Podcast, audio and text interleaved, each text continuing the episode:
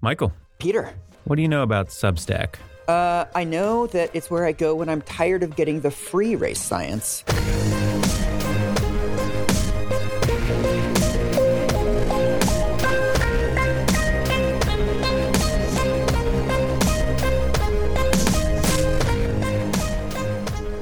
Welcome to the first bonus episode of If Books Could Kill. Pleasure to be here. You know, it wasn't a given that we were gonna that we were gonna be meeting you today. I don't Yes. think that either of us thought that the show was going to be quite so successful. Jesus Christ. when we started talking about like doing this, it was like, okay, we're going to record a couple episodes and then we're going to release them and we'll get like, I don't know, maybe 10,000 downloads or something. It's going to be a really slow build. Yeah. And then we released the first episode and we were like number one on iTunes within Mhm. a couple hours. Yeah, we thought maybe we would eventually launch a Patreon if people liked it. Yeah. Um, we did not expect it to be so clear that people wanted to hear a little bit more so quickly. Yeah. And I certainly did not expect to be above Rachel Maddow uh, on the Apple podcast charts. You're idol. You're finally surpassing the person you think of the most. yeah, you know you're crushing it when you're above her and like true crime podcasts. You know? you know, if we're beating the true crimes, Yeah. we made it. Uh, all right. So obviously, the premise of the show is that we like discuss a book in each regular episode, and for the bonus episodes, I don't think we're trying to lock ourselves into any particular format, but I do think it's often going to be a good opportunity to discuss op eds and think pieces, Yes. the short form versions of airport book schlock. I guess the idea is like, where are the other engines of American bedummening happening? There's the Times op ed pages, The Atlantic, but I thought it would be fun to start off the beaten path in a little place called Substack. Yeah, it's just blogs. It's subscription blogs, right? It's just a platform where, where writers can post their work.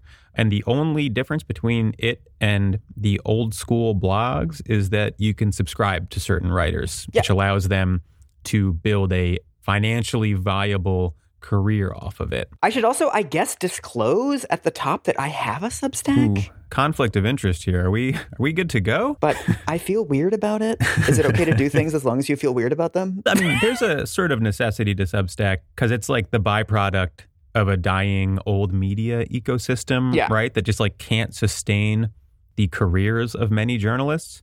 And it's like, why compete for a tiny handful of positions at traditional outlets? Right. You can go independent, in many cases, make more money and not have to worry about an editor telling you, like, hey, that's factually incorrect. Please don't write that. That's the thing. I mean, I guess we'll get into this, but it's like Substack has now become part of like the journalism pipeline. Mhm. That it used to be, you know, you'd kind of work your way up from a local paper and then you get a job at like the national paper. And then oftentimes you'd kind of move into the opinion section once you had gathered enough expertise from reporting. But Substack totally turns that on its head because once you make it, there's now this extra step where it's like, well, you leave the establishment publication and you charge 100,000 people five bucks a month each Mhm. to get your thoughts directly and you a earn far more money and b have no accountability whatsoever to like editing and fact checking Right. standards th- there's a dynamic where a lot of people in the aughts were bloggers, rose to prominence in that format, Yeah. leveraged it to get positions at big media outlets, and now have returned to independent blogging, but this time with money. right And the dynamic where many of them have left mainstream media has given a lot of them the chance to present themselves as shunned outsiders speaking truth to power yeah, yeah, yeah. which has attracted a certain type of journalist to the platform, and perhaps none more emblematic of the archetype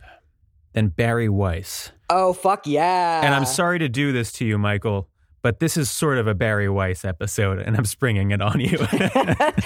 the funny thing is as you were saying that i knew you were subtweeting somebody but it could have been like seven specific journalists That's right. who That's all right. followed exactly the same Yeah. path I do think Barry is the funniest of the left the mainstream media outlet and went to Substack.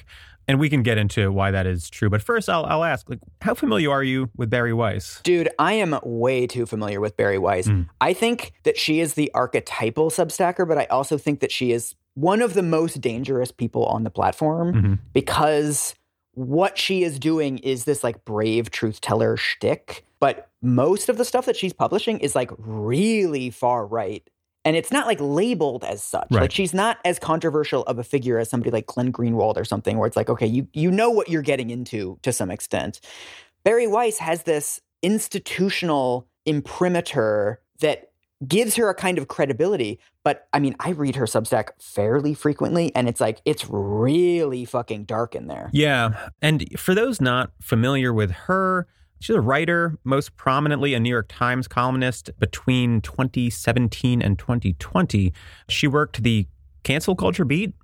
Somebody's got to talk about the campuses. yeah. Writing about how liberals on college campuses were becoming authoritarians. You know, they're the real authoritarians, they're suppressing free speech and so forth. History's borne that out. and there's a little bit of irony and trivia uh, any real Barry Weiss head knows.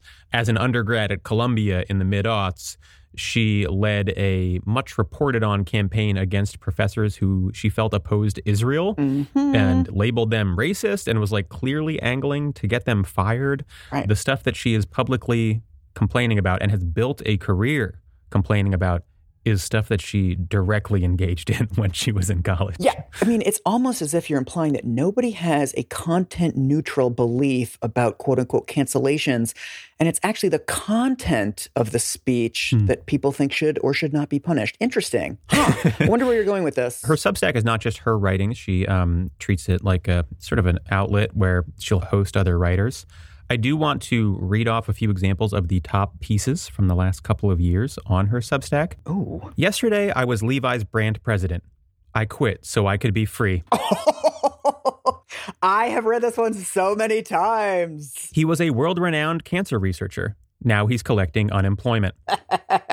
Another classic cancellation story that I'm sure is not any more complicated upon further investigation.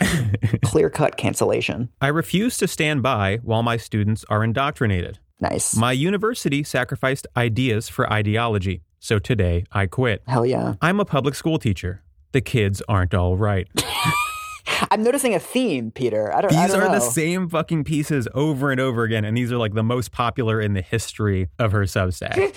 so I've chosen a couple of uh, select entries. What was your criteria for choosing these before we dive in? I sort of just rolled through it, and at first I was like, you know, I'm just gonna talk about the dumbest stuff I can find. Mhm. But that was overwhelming. Yeah, oh, it's it's incredible. I tried to pick what I thought were emblematic pieces that talked about themes that the Substack constantly hits on. Okay. The first one, the title of the piece is Free Bird on Elon Musk and Twitter Okay. by Walter Kern. Oh, uh, who I like. Yeah. Well, you're going to put that in the past tense soon. He wrote the novel Up in the Air. yes. I always sort of appreciated him because he's like a left wing dude who lives in Montana. Mhm, he's somebody mhm. with actual on the ground experience who's not parachuting in. And I always appreciated that. But then a lot of these like rural whisperer people have become reactionary centrists over the last couple years. And I'm afraid that's what you're about to tell me. That's basically what's happened. And this is a classic reactionary centrist tick where they're like, look, I'm actually quite a liberal. And they list off like 10 issues where they're a liberal, but they never talk about those issues. They only talk about the issues where they're conservative. And it's like, Yeah, yeah, I don't- yeah, yeah. And these causes that you never promote, it's like these private beliefs that, like, oh, I believe in climate change. It's like, well, have you ever written about it? Right. You're not advancing these causes in any material way, and you are advancing the cause of like kids these days bullshit. So he writes this on November 2nd. So right after Elon Musk took over, but before all of like the related drama starts to unfold. He of course is a professional writer which makes some of the writing which is quite bad uh, even more embarrassing. the opening line is let me tell you about my strange time on Twitter, a so-called social media platform of the early 21st century So called. social media platform is in quotes. he lays out a couple of experiences that he claims to have had on Twitter that shaped his perception of the platform. Oh, my fucking. And I'm going to send you the first one.